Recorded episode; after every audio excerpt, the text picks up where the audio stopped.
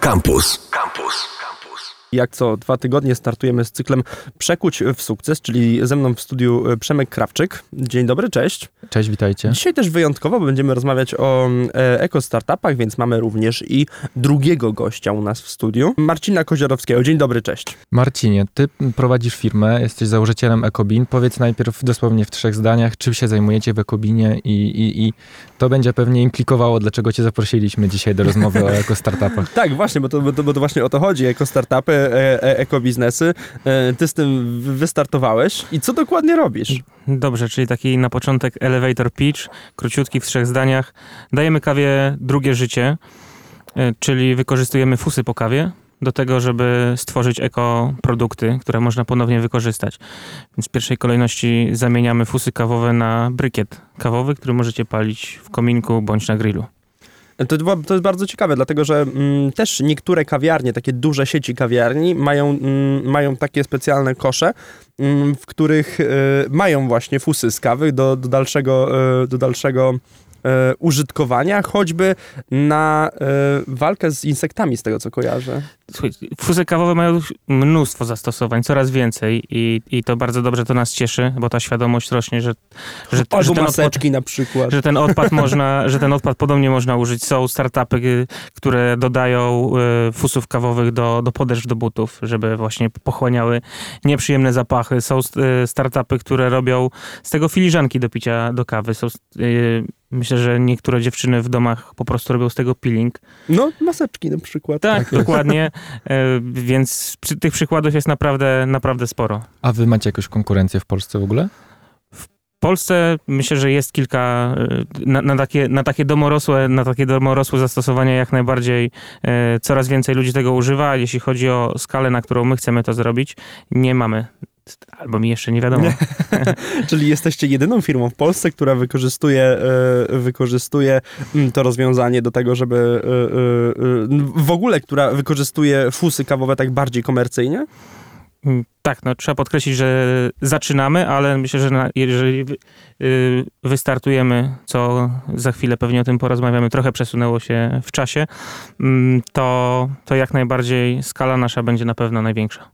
Mhm. Dobra, to ja mam pierwsze pytanie. Chciałbym zacząć od, chciałbym zacząć od wielkiego ogółu i w ogóle od światowej ekonomii, bo y, obecny model ekonomiczny, w ogóle kapitalizm opiera się na tym, że trzeba kupować i wzrost gospodarczy oznacza, czyli czy jest wtedy, kiedy ludzie kupują coraz więcej, natomiast w kontekście kryzysu, koronawirusa, ale nie tylko, też tego, co się dzieje y, z klimatem w ogóle, mówi się, że nowy model gospodarczy, nowy model e, ekonomiczny będzie oparty na mniejszej konsumpcji, czyli mniej kupujemy nowych rzeczy, ale więcej naprawiamy, używamy jeszcze raz, gospodarka obiegu zamkniętego. Powiedz mi, czy ty się z tym zgadzasz i czy w Ekobinie widzicie właśnie, że takie trendy się pojawiają? Myślę, że z tego względu też założyliśmy Ecobin i chcieliśmy coś zrobić z tą ogromną ilością fusów, która jest generowana. Mm, Zgadzam się z tym, co powiedział Przemek. Y, Myślę, że dzięki temu, co się teraz, znaczy dzięki temu, można powiedzieć niestety, y, to co się stało zmusi nas do tego, żeby cały świat trochę zwolnił, zatrzymał się i ten konsumpcjonizm mm, przerodzi się w takie bardziej rozsądne dystrybuowanie i wydawanie po prostu pieniędzy, środków i, i, i, to, i to, to zupełnie przejdzie w większe działania CSR-owe, myślenie o tym, jak, jak, jak z, lepiej zrobić dla innych, dla siebie y, wokół. Ale ja mam jeszcze pytanie, co w takich normalnych warunkach dzieje się z fusami kawowymi? Bo produkujemy je ogromne ilości, to jest pewne. Wszyscy, bardzo Słuchajcie, duża część z nas 20 pije kawę. E, 25 tysięcy ton e, dziennie takich fusów trafia na wysypiska e, na, na całym świecie. To jest ponad 2 miliardy filiżanek kawy dziennie wypijamy na całym świecie. W samej Warszawie to jest e, dwa- 30-40 ton tego odpadu dziennie. I, Trafia, trafia po prostu jako odpad zmieszany do, na, na A to nie jest odpad śmieci. bio i, właśnie? no właśnie to... chciałem zapytać, czy on się nie rozkłada i czy nie... Oczywiście czy nie... może być to jako odpad bio, ale w większości y, przepisów, jakie mamy, y, opłaty za y, odpady segregowalne są droższe. Mhm. E, w związku z tym mm, Czyli to jest odbierane. opłaca. Tak, bardziej To się opłaca, jest to, jest, to, jest to po prostu wygodne do, do tego, żeby wy- wyrzucać to jako zmieszane odpady. Czyli też te fusy, które widzimy w takich wielkich sieciach, to jest tylko jakaś, jakieś takie ziarenko w, w, w, w Słuchaj, to morzu. Tak, to jest, to jest ziarenko w morzu, to jest dobry, dobry start, dobry początek. Mm, my chcemy to usystematyzować, po prostu stworzyć do tego system logistyczny, który się sprawdzi, który będzie efektywny kosztowo. I dzięki temu z tych wielu punktów, y, na razie z kawiarni, restauracji, y, biur, hoteli będziemy to zbierać, a mamy nadzieję, że i w jakiejś tam dalszej przyszłości będziemy mogli to bezpośrednio od zwykłego Kowalskiego też zabrać. To w takim razie będziecie też korzystać na tym również finansowo, czy będziecie zbierać to mm, również w formie, w formie takiej, że będą musieli wam zapłacić za dostarczenie wam tych odpadów kawowych, czy raczej non czy raczej bierzecie po prostu, bo wam, bo wam jest potrzebne? Modele, modele, współpra modele współpracy mamy różne w zależności od, od, od skali i od tego, co dajemy, co dajemy w zamian, bo też będziemy na pewno zbierać fusy za, za darmo, będzie można je do nas dostarczyć yy, i my będziemy za to dziękować, yy, że ktoś się przyczynił do tego, żeby zrobić z tego coś pożytecznego, ale dla, yy, można powiedzieć, bardziej zaawansowana, mm, zaawansowana usługa, gdzie rzeczywiście policzymy dokładnie ślad węglowy, gdzie pokażemy, jaki, jaki to ma wpływ na środowisko, co jest często bardzo ważne dla dużych, dla dużych graczy, dla dużych korporacji, no to mamy, e, mamy dla nich model współpracy biznesowej. Jak przekonać ludzi, żeby kupowali częściej i chętniej to, co jest wyprodukowane odpowiedzialnie w jakiś taki ekozielony sposób. Dlatego, że dzisiaj, jak chcemy kupić produkt, który jest na przykład wykonany z naturalnych składników albo właśnie fairtrade'owo odpowiedzialnie, to on jest zazwyczaj dużo droższy niż coś, co możesz kupić normalnie w supermarkecie. I jako, że większość konsumentów kieruje się ceną, to tworzymy taką sytuację, kiedy kupowanie e, takich rzeczy stworzonych odpowiedzialnie jest mniej popularne, trudniejsze. I Pierwszym rozwiązaniem, które mi przychodzi do głowy, są jakieś regulacje, mm, które albo na przykład nakładają na te rzeczy stworzone w nieodpowiedzialny sposób jakieś dodatkowe podatki, albo można w jakiś sposób wspomóc tych producentów rzeczy stworzonych odpowiedzialnie, żeby oni mogli te ceny obniżyć. Czy, czy w jakiś inny sposób poza tą ceną można ich, można ich na to namówić? Tu bym jeszcze chciał y, dodać, dlatego że często te produkty eko i często te produkty bio mają sztucznie podwyższoną cenę, co bardzo źle wpływa moim zdaniem na, na, na te ruchy ekologiczne, na te ruchy właśnie produkowania e, wszystkiego ponownie, że tak to ujmę. Mm, więc e, myślę, że również tutaj jest ten problem, że producenci bio, mm, przez to, że mm, ludzie chcą i modne jest na bycie eko, te ceny strasznie zawyżają i to jest moim zdaniem bardzo poważny problem również w tym wszystkim. Zgadzam się z wami. Ja myślę, że teraz trochę to się, trochę to się teraz odwróci, że mm, przez to, że przez koronawirusa, gdzie właśnie zaczynamy, zaczynamy trochę myśleć o tym i, i staje się, dokonuje się pewnego rodzaju rewolucja i transformacja. Trochę odbie, odbiegnę od tych przykładów bio, ale wszystkie firmy zmuszone teraz do pracy zdalnej przechodzą na, e, przechodzą na mm, elektroniczny obieg dokumentów, przestają drukować, zaczynają nagle nieświadomie trochę dbać o środowisko. Tak? Tego papieru będzie coraz mniej. Oni po, tym, oni po tym kryzysie zostaną już na tym. Nikt, nikt specjalnie tak, się tak, nie tak. będzie mm, oglądał i, i, wracał, więc to jest nie, takim niesamowitym kołem e, napędowym i zamachowym. To każda wojna czy każdy kryzys niestety tak e, do tego nas zmusza.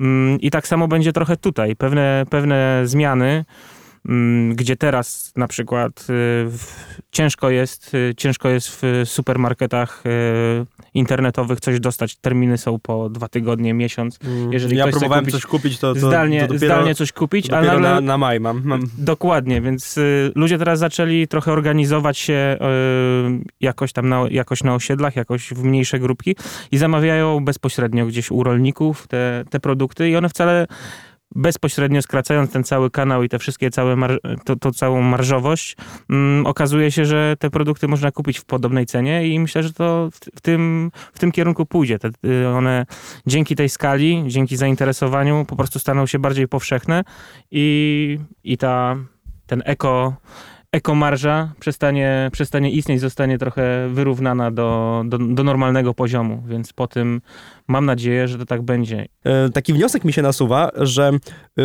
koronawirus e, nie tyle, co, co po, wcześniej produkty eko były modne, a koronawirus powoduje to, że te produkty eko po prostu są koniecznością. Tak, no są substytutem i właściwie jednym z, dostęp, jednym z łatwiej dostępnych, bo nie było do tej pory większego zainteresowania, więc ludzie zaczęli po prostu zgłaszać się, stać w kolejce po te produkty i nagle, i nagle z nich korzystają. Wcześniej był to jakiś tam super, y, super regał gdzieś schowany mhm. w kącie. Opisany wielkimi literami tak, bio, eko i, i tak dalej. Y, a teraz, y, a teraz jest na świeczniku i, i są jednym z dostępnych produktów normalnie. I dzięki temu ci producenci, zwiększając swoją skalę, będą mogli oferować je taniej. Więc to jest taka maszynka, która powinna zadziałać. Kurczę, to jest w ogóle bardzo ciekawe, bo tak sobie myślę, że kiedyś dyskonty były popularne, bo w nich było tanio. Później gospodarka zaczęła trochę, trochę się rozpędzać. Mieliśmy na przykład 500, więc ludzie mogli sobie pozwolić na droższe produkty i stąd też te wszystkie półki bio, eko i generalnie fakt, że, że szliśmy w takie produkty, ale teraz znowu nas czeka z jakiejś strony recesja, pewnie bezrobocie wzrośnie, będziemy znowu, mm, nasze społeczeństwo będzie miało mniej środków do życia, więc to jest, to jest ciekawe, czy, te, mm, czy, czy ta przyszłość produktów bio nie jest uzależniona właśnie od tego, żeby zracjonalizować cenę, mm, przestać oferować jakieś niesamowicie duże marże, tylko żeby te produkty bio po prostu zagościły na stałe dzisiaj gdzieś w naszym w ogóle umyśle i kupowanie odpowiedzialne, żeby stało się nie tyle modne, co po prostu na porządku dziennym. Czyli dokładnie to, od czego, od czego zaczęliśmy naszą rozmowę, czyli że produkty bio nie są kupowane i, my, myślę, że też będzie z nimi mm, znowu ponownie y, problem y, po tym całym kryzysie, bo po prostu będą drogie. Ja mam, ja mam taką refleksję, nasuwa mi się po tym miesiącu, gdzie jesteśmy uziemieni, uziemieni w domach. Nie wiem, czy zdaliście sobie sprawę, ile generujemy śmieci tak? Ile tych worków codziennie trzeba, trzeba wynosić, rodzina trzyosobowa i nagle okazuje się, że codziennie trzeba trzy worki posegregowanych śmieci tak. wynieść. I, I nagle przejrzałem na oczy. Wcześniej człowiek je trochę na mieście, trochę gdzieś, gdzieś w biegu i tak dalej. I, I nawet, to, i nawet tego nie zauważamy. Tego, tego, nie rejestruje. A nagle tutaj, yy, i myślę, że to też będzie jeden punkt, spowoduje, że yy, będziemy mieli mniej generowali mniej śmieci, przez to też będziemy um, uważniej robili zakupy, żeby po prostu tych śmieci nie generować. Mniej jedzenia będzie się marnowało, będziemy pod tego podchodzić do tego, że e, żeby właśnie mądrzej, e, mądrzej planować te zakupy. To myślę, że konkluzja jest taka, że cały świat y, idzie w kierunku gospodarki obiegu zamkniętego i zastanawia się nad tym, jak wszystko to, te, te odpady, które generujemy, jak ponownie wykorzystać i zrobić z nich coś dobrego. Mam nadzieję, że Polska też do tego, do tego trendu się przyłączy jak najszybciej mm, i będziemy tych odpadów generować mniej, będziemy ponownie używać rzeczy, które się zużyły, będziemy je naprawiać i dzięki temu będzie nam się żyło lepiej. No i wy też przykładacie do tego swoją cegiełkę w pewnym sensie, jako ekobin. Tak, no staramy się zrobić z jedną, y, z jedną z wielu rzeczy, myślę, że który, z którymi można zrobić coś dobrego. W naszym przypadku są to fusy kawowe. Mm, tak sobie pomyślałem, Marcinie, dlatego, że powiedziałeś, że musieliście odłożyć start, ale dobrze się składa chyba dla ciebie, że ten koronawirus przyszedł, bo mm, za, zaraz po nim pewnie będzie jakieś wielkie boom na, na, tego typu zapotrzebowania. Kawy będzie coraz więcej, kawy będziemy pili po prostu litrami, wychodzili na miasto, więc też będzie skąd czerpać fusy. To mam nadzieję, że nikogo, y, nikogo ten kryzys tak bardzo nie dotknie i wszystkie punkty kawowe wrócą w pełni sił i, i, i odrodzą się i, i zostaną na mapie y, punktów kawowych i będziemy... Chociaż też właśnie, chociaż, chociaż też właśnie ostatnio rozmawialiśmy z Przemkiem na, na ten temat, że kurczę, te, te, te wielkie sieci kawowe nawet mają bardzo duże problemy. Mhm. Są gdzieś tam na skraju bankructwa, tak przynajmniej deklarują, że, że są blisko no, od zamknięcia Myślę, że to się. też jest kolejna jakaś, jakaś zmiana, która będzie miała miejsce. Y, możemy sobie zaobserwować, yy, czytałem wczoraj fajny artykuł o tym, że duża sieć restauracji dogadała się z dużą siecią supermarketów i że yy, pracownicy na czas koronawirusa będą wytransferowani z restauracji do, do supermarketów, więc myślę, że to nie będzie taki pojedynczy trend, tylko taki w jakiś sposób mogą powstać takie joint venture mm, pracownicze, gdzie w ewentualnych szybkich zmianach, czy to jakichś katastrof, czy, czy takich przypadków bo miejmy nadzieję, ale że kolejne fale nas nie dotkną, jeśli chodzi o, o koronawirusa, no, ale no, być może... Po, podobno spodziewamy się w, w, na jesieni kolejnej. No właśnie, być może to mhm. jest też bardzo dobry czas do tego, żeby o takich, o takich rzeczach pomyśleć. Wiemy, że firmy kurierskie mm, rozwożące wszystko teraz pękają, pękają w szwach, pracują po 24 godziny na dobę, a inne biznesy mm, pracują na 20%. Być może właśnie pewne działania, które połączą ich na przyszłość, są jakimś super do tego wyjściem. A to jest w ogóle super temat, ale mm, przechodząc może trochę do takich bardziej przedsiębiorczych, startupowych kwestii, powiedz mi i a propos wyzwań i, i wirusa, mm, powiedz mi, na jakie największe problemy, trudności, wyzwania natrafiłeś zakładając, zakładając swój biznes? Na pewno ich nie było mało. No myślę, że tak, trochę moglibyśmy tu posiedzieć yy, i, i, porozmawiać na ten temat. Największe, odnosząc to do eko-startupów, yy, największe wydaje mi się, że to jest na razie nieprzystosowane. To są, to są regulacje prawne, gdzie one jeszcze nie nadążyły za tymi zmianami, które idzie za całym, za całym trendem i tym, co obserwujemy, jeśli chodzi o kryzys klimatyczny, to te, mm, te regulacje gdzieś są tam procedowane na poziomie europejskim, powstają, powstają nowe regulacje zwiększające odpowiedzialność producentów za, co, za to, co wprowadzają na rynek różnego rodzaju mm, regulacji dotyczących gospodarki obiegu zamkniętego. Mm, no ale to dzieje się chyba trochę zbyt powoli i my napotkaliśmy ze strony polskiej administracji dużo, dużo oporu, dużo betonu, który ciężko, ciężko skruszyć i chyba e, i trzeba mocno się przy tym nakombinować. Nie możesz skupić się na tym, żeby po prostu wdrażać swój pomysł, tylko większość czasu e, sprawia ci to, jak w obecnym, jak, jak w ogóle wystartować, tak? Bo nie ma, nie ma, nie ma takiej jakiejś opcji, że możesz czegoś spróbować na mniejszą skalę, robisz projekt badawczo-rozwojowy. Nie, jesteś tak samo traktowany jak ci z mafii śmieciowej. Mhm. E, jak nawet jesteś małym startupem i chcesz zrobić coś, e, coś dobrego, coś pożytecznego, coś spróbować, zrobić jakiś, wprowadzić jakiś nowy model. Czyli tak jak rozmawialiśmy poza audycją, mm, karamy karamy za mm, brak y, ekologii, ale nie, nie nagradzamy za proekologiczne działania. Dokładnie. No, to jest, nie, nie ma zachęty do tego, żeby właśnie też te, te startupy powstawały, żeby była jakaś premia, że ktoś dobrze segreguje śmieci, że ktoś nie, ich nie generuje albo coś z nich pożytecznego robi. Firmy nie mają z tego korzyści. Są karane za to, że tego, tego nie robią albo robią to w zły sposób. Tutaj warto by było się zastanowić, jak to, jak to szybko zmienić. Ale to jest tak, że to jest na, mm, w innych krajach w Europie jest też tak legislacyjnie źle, czy są kraje, w których na przykład prawodawstwo jest jakieś sprzyjające dla, do tworzenia zielonych startupów? Mm, myślę, że na zachodzie jest już trochę lepiej. Zresztą nasz przykład naszego startupu już został wymieniony gdzieś na, na poziomie Unii Europejskiej odnośnie jako przykład obiegu zamkniętego z fusami kawowymi i one nie są traktowane tam jako, e, jako odpad. Można je, kwalifikuje się jako produkt uboczny przy parzeniu kawy, więc można można je spokojnie, bez żadnych zezwoleń e, odbierać i przetwarzać na pożyteczne rzeczy. Z tego co wiem, w Norwegii też e, dopłaty do ekobiznesów i dotacje są przyznawane znacznie, znacznie chętniej. Słuchaj, no, stawki, jeśli chodzi o generowanie odpadów i to, co będzie cały czas rosną i będą i, i będą rosnąć, tak zwany landfill tax, yy, gdzieś już średnio w Europie wynosi 100-120 euro za tonę. W Polsce jest nadal jeszcze na niższym poziomie, ale będzie pewnie niedługo się wyrówna, więc te ceny cały czas Y, zbiórki odpadów będą rosły.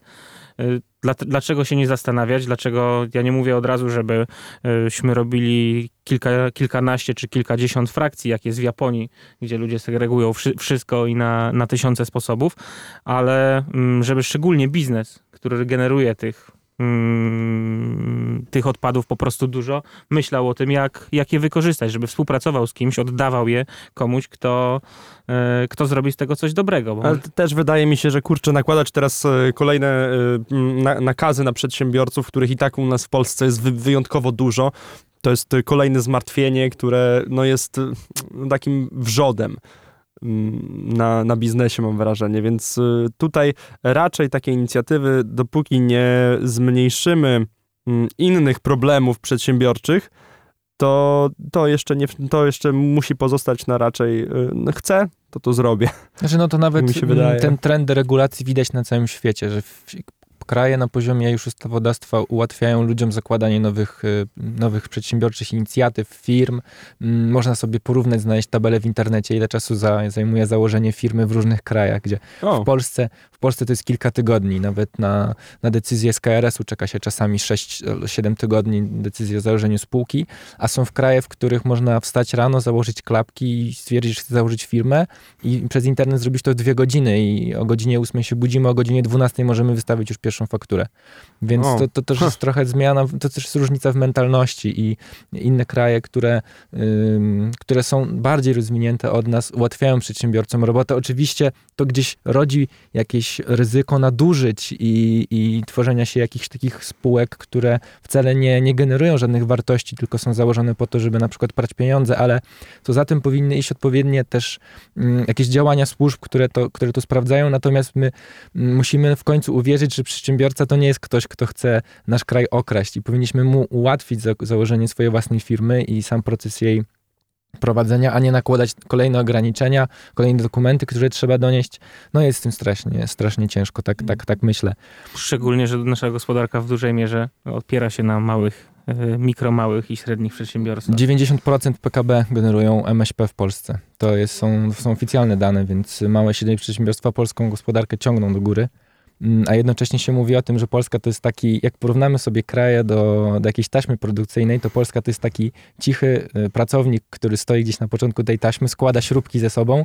To nie jest zbyt skomplikowane zadanie dla niego, ale mm, chodzi o to, żeby tych śrubek składać jak najwięcej i, i, i żeby się z tym wyrabiać. No, nie jesteśmy krajem, który wymyśla innowacje. To też jest pewnie kole, kolejna rzecz, o której można pogadać, że mm, my nie wspieramy tworzenia nowych innowacji, tylko staramy się na przykład ściągać wielkie korporacje światowe do Polski, żeby stworzyły tutaj zakłady produkcyjne i żeby przyniosły swoje know-how i żeby wszystkie te e, produkty zostały od razu wyeksportowane z powrotem, a, a, a mamy nadzieję, że po prostu będą płacić podatki, a nie płacą, bo tworzymy jednocześnie specjalne strefy ekonomiczne i, Mhm. i dajemy ulgi, więc jak ulga się kończy, to firma się zawija i jest, są dziesiątki takich przykładów.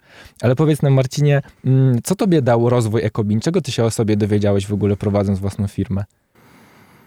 To, robiąc biznes ekologiczny, y, zaczynasz, zaczynasz zwracać uwagę na to, co się odnośnie ekologii wokół ciebie dzieje. I myślę, że coraz więcej moich, mm, moich działań na co dzień, odnośnie, zaczynając od segregacji śmieci, później od zakręcania kranu myliąc zęby, y, coraz więcej takich, na, coraz więcej na takich szczegółów po prostu zwracasz uwagę. Nie możesz, y, nie możesz y, prowadząc taki biznes, ekobiznes, musisz być transparentny na każdym, na każdym kroku i nie możesz mówić, że e, robisz ekobiznes, a za chwilę wsiadasz do e, jakiegoś pięciolitrowego benzyniaka i odjeżdżasz z piskiem, tak? No- Na, na, na, na marginesie powiem, bo mi się przypomniało, że mm, ostatnio kupiłem do domu mm, taką baterię, która jest na zbliżenie ręki tylko i wyłącznie. I to, to było jakiś rok temu i już zauważyłem widoczny spadek zużycia wody. Mimo, że ta bateria jest dosyć droga, bo to jest droższa sprawa, ale zużycie wody przez ten rok praktycznie jest już zrekompens- zrekompensowane całą cenę baterii. No i, Mhm. i, i, i jaki dobry wpływ na środowisko to miało. Tak, to w ogóle Michał Szafrański, y, jako oszczędzać pieniądze, on jest mistrzem w tego typu wyliczeniach, pokazuje na przykład jaką, różnicę da, jaką różnicą jest branie kąpieli i prysznic. Mhm. I jedna kąpiel to jest koszt mniej więcej 6 6,50 zł, złocisza za, za wodę. Prysznic to jest 80 groszy, więc można sobie bardzo łatwo policzyć, ile pieniędzy można zaoszczędzić nawet rocznie, zamieniając czasami wannę na... Są ludzie, którzy się kąpią codziennie w wannie No, i oni powinni spróbować na przykład co drugi dzień wziąć prysznic, zobaczyć, co się odbija na rachunkach po prostu. Mhm. Tak jak korzystanie ze zmywarki, też warto zainwestować w zmywarkę, bo po latach kilku mm, ona już się zwraca i zaczyna zarabiać. Czyli oprócz tego, że jest wygodniej, w ogóle automatyzujemy coś, czego no, człowiek nie musi robić, bo nie, nie, nie wkłada żadnej siły intelektualnej w to, żeby zmywać, to jeszcze przy okazji można oszczędzać pieniądze. o. To myślę, że dużo szybciej, jeśli chodzi o zmywarkę, to ona się zwróci gdzieś mniej więcej po trzech latach. Tak, Patrząc tak, na twój czas, który możesz w międzyczasie wykorzystać. Że światło się nie świeci w kuchni, bo przecież zmywarka nie potrzebuje spalonego Mm. światła, żeby, żeby Możesz zmywać. zostawić ją na noc i nie ma Tak, żadnego tak problemu. Jeszcze włączyć tryb eko, ona wtedy pracuje dłużej, ale, ale zużywa znacznie mniej A wody. przypomnijmy, że w nocy prąd jest tańszy, wiele taryf jest tak, że w ciągu dnia się płaci więcej, więc można na noc na przykład włączyć pralkę, zmywarkę, to co może chodzić, chodzić w nocy i, i ma taki opóźniony start. To też No jest cała masa takich takich rzeczy, które możemy robić mm, i, i, i oszczędzać y, sobie pieniędzy, ale też oszczędzać y, nasz świat. Tak, i odnosząc się do korporacji, ja ostatnio się dowiedziałem, to jest w ogóle bardzo ciekawe, że w wielu korporacjach trzeba zostawiać włączone komputery 24 godziny na dobę, dlatego że one mają aktualizację systemu ustawione na godziny nocne, żeby pracownik w ciągu dnia mógł cały dzień pracować na komputerze, żeby go nie zaskoczyło to, że się aktualizuje komputer. Też pomyślmy, ile w ogóle prądu przez to jest zużywanych w, w, korporacjach, bo pracowników nie ma, a komputer jest włączony, bo jakby coś, to wtedy będzie aktualizacja. Ja powiem, muszę się tutaj przyznać, że ja też tutaj w radiu mam swój komputer cały czas włączony, ale to dlatego, że mm, chcę mieć do niego stały dostęp z zewnątrz, co nie? Że jak jest włączony, to mogę, się, to, mogę, to mogę się połączyć zdalnie i ewentualnie y, ściągnąć coś y, i zrobić w domu, zamiast przyjeżdżać tutaj. Szczególnie teraz y, nie wyłączam go w czasach koronawirusa w ogóle. Tak, ale też wiele firm się, wiele firm się dowiedziało, że mogą pracować zdalnie bez biura. I coś, co kiedyś było nie do pomyślenia, że jak to my bez biura, to okazuje się, że dzisiaj full zdalnie sobie dają radę. Mm, znam przykłady właśnie firm, które już gdzieś zakończyły na przykład wynajem biura i zwinęły swoje rzeczy i przenoszą się w tak zwany model no office, czyli w ogóle nie mamy biura i wtedy dopiero generują się oszczędności, bo czynsz, bo zakup mhm. materiałów do biura, bo dojazdy do pracy pracowników, za które się czasami pracownikom zwraca, to wszystkie koszty się wtedy mm, zmniejszają, te koszty stałe, no bo jak mm, się zastanawiamy, co zrobić, żeby nasza firma generowała większe zyski, to musimy albo zwiększać przychody, albo zmniejszać koszty, więc tutaj zmniejszamy koszty i, i, i rozwijamy dalej swój biznes. To... No tak, bo ludzie nagle uczą się yy, efektywnie korzystać z home office, prawda? No bo na początku to wszyscy leżeli, spali, robili, robili kiedy chcieli, a, teraz, a, a teraz już zauważyłem, nawet u swoich znajomych, że zaczęli powoli mm, przekładać się na bardzo podobne godziny pracy, jakie mieli wcześniej. Ju, już nie rozkładają sobie wszystkiego, tylko tak. chcą mieć więcej dnia wolnego, dlatego już sobie ustawiają, że od 8 do 14 pracuję w domu, siadam przy biurku i robię sobie home office. No i na, na, początku tak to no. zupełnie nie wyglądało. Nie wiem, czy, czy, czy nie, też to zauważyliście. Chyba trzeciego, trzeciego dnia postanowiłem, że to, to tak, nie, tak nie może być no. i zamówiłem biurko. No, ale to jest tak, że, że, że zbiera się do tego, było... że, że cały dzień pracujemy w, w przeciwnym wypadku. Tak, więc y, ta higiena, higiena pracy też myślę, że przyjdzie z czasem i wszyscy mm. zaczną o nią jakoś dbać i, i uważać na to, żeby, żeby po prostu nie dzwonić do siebie od, od 8 do 24, yy, bo na pewno, bo, bo jest w domu. tak, tak, no, no, no właśnie. No, jak ktoś jest kontrolującym szefem, to tak. raj, raj. Więc tak, na pewno trochę, trochę się zmieni. I oszczędności naprawdę dopiero teraz dostrzegamy, gdzie, gdzie te koszty rzeczywiście można, gdzie też można uciąć i generować i przy okazji też oszczędność czasu w poruszaniu się nagle okaże się, że większość czasu wiesz, nie, trze nie, trzeba będzie, ja myślę, że ruch też odczują to bardzo linie lotnicze, tak? Nagle nie, nie będzie trzeba na wszystkie spotkania zarządu latać przez pół Europy, wszystkie korporacje, tylko nagle się okaże, że jednak mogą się dzwonić przez Skype'a czy cokolwiek innego. Yy, i każdy zaoszczędzi po 4 godziny dojazdu. No i ile pieniędzy to w ogóle nie, nie, nie I ile dla środowiska dobrego zrobią. No. O czym musisz pamiętać, jak prowadzisz swój startup? Tak na co dzień. Hmm, czy muszę pamiętać? W kontekście na przykład zarządzania swoimi pracownikami albo budżetem. Ja myślę, że mm, budowanie, budowanie zespołu i zespół to jest przede wszystkim najważniejsza rzecz w startupie. To jest, to jest team, to jest grupa osób, z którymi, z którymi coś tworzysz yy, i to jest najważniejsze, żeby dobrać sobie dobry zespół na starcie, z którym idziesz w jakąś, y, na jakąś nową wycieczkę, przygodę i nigdy nie wiesz, gdzie zajdziesz, jak daleko, kiedy ona się skończy, jak to, jak to wszystko. Jeżeli masz dobrych ludzi, z którymi możesz e, być na dobre i na złe, to jest na pewno dużo łatwiej. Więc to było chyba kluczowe pod kątem tworzenia naszego startupu kubinowego że udało nam się zebrać naprawdę fajną grupę osób. Ale co, na podstawie CV, czy jakiś inny sposób rekrutacji? Nie, trochę to, był, trochę to był przypadek. Jako founderzy spotkaliśmy się zupełnie, zupełnie przypadkiem, więc tu było trochę dużo szczęścia, ale później, jak zaczęliśmy zatrudniać już osoby, to, to przede wszystkim wzięliśmy pod uwagę doświadczenie i to, co mogą wnieść.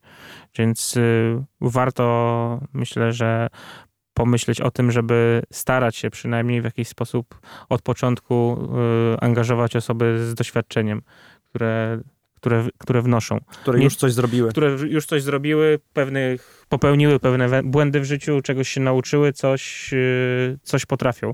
Wiadomo, że yy, startupy często kojarzą się z młodymi, gniewnymi, yy, pełnego zapału ludźmi, ale oni czasami po prostu pewnych rzeczy jeszcze nie odczuli, nie, nie, nie przeżyli i, i, i muszą się uczyć wszystkiego od początku.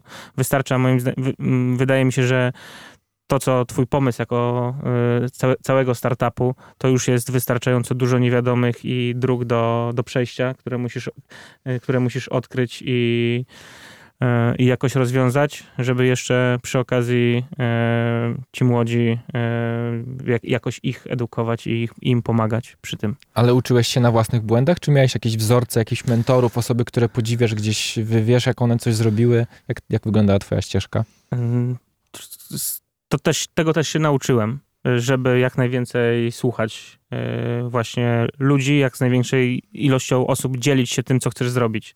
Po prostu korzystać, obserwować, zbierać dane z rynku, dzielić się, dzielić się ludźmi z swoimi pomysłami, tym, co chcesz zrobić, dyskutować o tym. Bo mm, to też myślę, że w Polsce trochę się zmienia. Kiedyś to było tak, o, yy, co, co, co robisz? No, buduję startup, a, a co on będzie robił? Nie powiem ci, bo, bo no powiesz, właśnie, bo, bo jest powiesz- strach w ludziach, Jest, że bo jest, ukradnie. jest, powiesz, bo, bo tak. zrobisz, bo powiesz y, komuś innemu. Ja myślę, że to jest y, najgorsza, y, najgorsza droga i, i od razu y, mm, równia pochyła do tego, żeby, żeby się gdzieś tam sz- szybko zakończyć ten pomysł. Musisz go y, mm, pokazywać światu, musisz y, w jakiś sposób e, o nim, o nim rozmawiać tak, żeby móc go skonfrontować z rzeczywistością. To nie może być taki twój wyimigowin... Trudne słowo. Wyimaginowany. Wymyślony. E, pomysł od, o, oderwany, tak? Więc e, to chyba była. No tak, ja też to bardzo często słyszę, jak prowadzę jakieś mentoringi w inkubatorze Uniwersytetu Warszawskiego właśnie, że no, ja to się boję trochę o tym mówić nawet tobie, bo boję się, że mi ktoś zabierze ten pomysł, go ukradnie Mm. i zrobi na tym biznes. Więc no ja zawsze wtedy mówię, no to podaj mi jakiś przykład, kiedy ktoś komuś coś ukradł, jakiś pomysł startupowy i na tym zrobił firmę. No, ja myślę, Bill Gates. No, jeden, jeden przykład, to jeszcze poproszę więcej. ale ja, No i zazwyczaj na tym się kończy. Ale to, to też przecież jest, y, myślę, że jak ty o tym, o czymś pomyślałeś, to gdzieś tam na świecie przy okazji równolegle 5 czy e, do 8 osób, takie statystyki są, też o tym pomyślało, No. tylko, tylko, liczy się, tylko liczy się właśnie zapał i możliwości do tego, czy Tak, jesteś tak. w stanie to, to zrobić, więc... No przecież ile jest takich przypadków, które, które mówiły, no ja o Facebooku, o czymś takim jak Facebook już myślałem bardzo dawno temu. Tak, tak. No, po, poza tym każdy z nas ma jakieś pomysły Mm. i ludzie sobie zazwyczaj nie kradną tych pomysłów, bo, bo uważają, że mój pomysł jest najlepszy. Więc Mhm. nawet jak usłyszę czyjś pomysł, to się może troszkę zainspiruje, ale no nie ukradnę go jeden do jednego. I tak samo jak chodzimy do, do korporacji i no ja tam się boję z inwestorem porozmawiać, bo oni zaraz mają dużo pieniędzy, wydrugują zespół i to zrobią. Oni w tych korporacjach też mają setki pomysłów, które czekają w tak zwanym pipeline'ie i ten twój pomysł trafi na koniec tego pipeline'u, więc pewnie minie z 5-7 lat, zanim się zarząd nim zajmie, więc no nie bój się konfrontować tych pomysłów, ale właśnie to przypomniałem sobie pytanie, którego nie zadałem wcześniej, bo zapomniałem. Jak inwestorzy dzisiaj patrzą na zielone startupy? Czy y, w związku z tym, że legislacja jest dla nas nieprzychylna, to inwestorzy też są negatywnie nastawieni, czy, czy ciekawią ich te pomysły i chcą w nie inwestować? Jak to jest z twojego doświadczenia? Myślę, że to, to oczywiście zależy od specyfiki każdego, każdego pomysłu, ale coraz chętniej, coraz więcej powstaje VC ukierunkowanych na, na, zielone, na zielone przedsiębiorstwa. VC, czyli venture kapitały, Tak takie mm, fundusze inwestycyjne, które inwestują w bardzo, to słuchaczom y, wyjaśnijmy, w bardzo ryzykowne biznesy i one mogą mieć swój profil działalności. Czyli my inwestujemy w biznesy, które są związane z ekologią na przykład, nie? Tak jest, dzięki temu takie właśnie, takie właśnie zwariowane trochę pomysły mogą, mogą mieć miejsce, oni, oni je oceniają i, i, próbują, e, i próbują ci pomóc inwestując e, w twój pomysł. Mm, I, I na pewno widać na rynku, że coraz chętniej w to inwestują. Mm, Kryzys klimatyczny na pewno ku temu e, pomaga.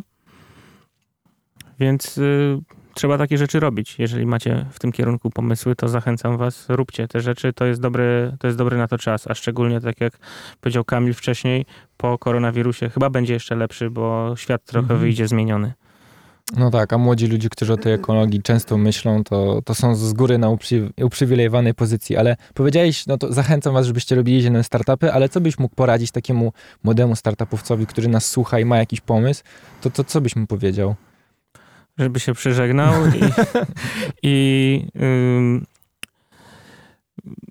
był wytrwały w tym, co robi, bo to na początku wydaje się, że to będzie krótka piłka, mamy pomysł, dobra, to jakąś tam apkę yy, zdewelopujemy i to jest miesiąc, dwa i już wchodzimy na rynek, będziemy zarabiać miliony i będziemy jednorożcem.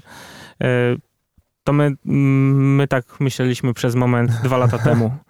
E, jeszcze, jeszcze nie wystartowaliśmy oficjalnie na rynek, rozwijaliśmy e, technologię, co zajęło nam rok. Mm, myśleliśmy, że uda nam się to zrobić w miesiąc.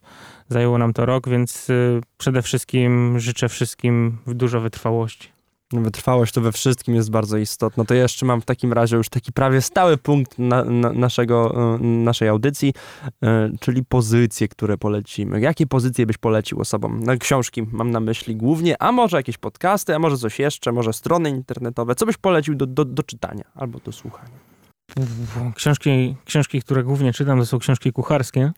O, to mo może być oczywiście książka więc... kucharska, może cię zainspirowała w jakiś sposób, więc również. Więc e, polecam, dbając o, o środowisko, wszystkie, e, wszystkie książki mm, dotyczące kuchni wegetariańskiej. O! A mm, ciekawe, myślę, ciekawe i takie otwierające oczy mm, pozycja, którą możecie znaleźć e, w internecie, to jest kalkulator e, Life Cycle Assessment, e, gdzie możecie sobie sprawdzić, jaki ślad, ślad węglowy generuje jakiś rodzaj biznesu bądź jakiś rodzaj odpadu. Mhm. To jest bardzo Więc ciekawe. Bardzo ciekawe. Możecie Musimy od, to dołączyć. Od źródła Dokładnie. Ja jeszcze mam, jeszcze mam drugą rzecz, którą bym chciał dołączyć na stałe, ale najpierw jeszcze domknijmy, czyli um, można to znaleźć w internecie, jak wpisać w Google po prostu? Myślę, że jak zamieścimy gdzieś linka yy, w komentarzach, to no właśnie, nie, mam, nie mam go w głowie. Zrobimy to. Znajdziemy go. Znajdziemy. Dobra. To, to, to teraz pytanie stałe, mam nadzieję, ode mnie. Poleć naszym słuchaczom jakąś jedną aplikację darmową albo jakiś program, z którego korzystasz, który ci na co dzień ułatwia pracę w startupie. O, Taki, żeby można było sobie też zainstalować i, po, i, i poużywać. Słuchajcie, no pożel takich aplikacji jest y, trochę. My po prostu nie tylko z racji, nie tylko z racji koronawirusa, ale po prostu mamy apkę do, do zarządzania z, zespołem i, i pracy zdalnej. Y, to jest Asana. Y, sprawdza się i, i działamy na tym. Alternatyw jest pewnie jest sporo. Ale naprawdę, naprawdę ułatwia to i organizuje pracę całego zespołu. Bardzo Ci dziękujemy. Super. Marcin Koziorowski, Ekobin, twórca startupu ekologicznego. Przemek Krawczyk, Kamil Kuć, Przekuć w sukces. Przemku, ty zawsze musisz to powiedzieć. Muszę powiedzieć, że jeżeli chcielibyście być na bieżąco i żeby nie umknął wam żaden odcinek, to powinniście nas zasubskrybować swoim ulubionym e, medium podcastowym. Jeżeli macie do nas jakieś pytania, to możecie je y, poprzez y, kanały kampusowe albo nasze Przemek Krawczyk, Kamil Kuć zadawać, zadawać pytania. Będziemy z nimi walczyć wtedy podczas następnych odcinków i y, za dwa tygodnie słyszymy się znowu. Dokładnie. Dokładnie tak. Dziękujemy wam bardzo. Dziękujemy ci również, Marcinie. Dzięki serdeczne. Cześć, pa. Pa, pa. Campus. Same sztosy. Campus. Same sztosy.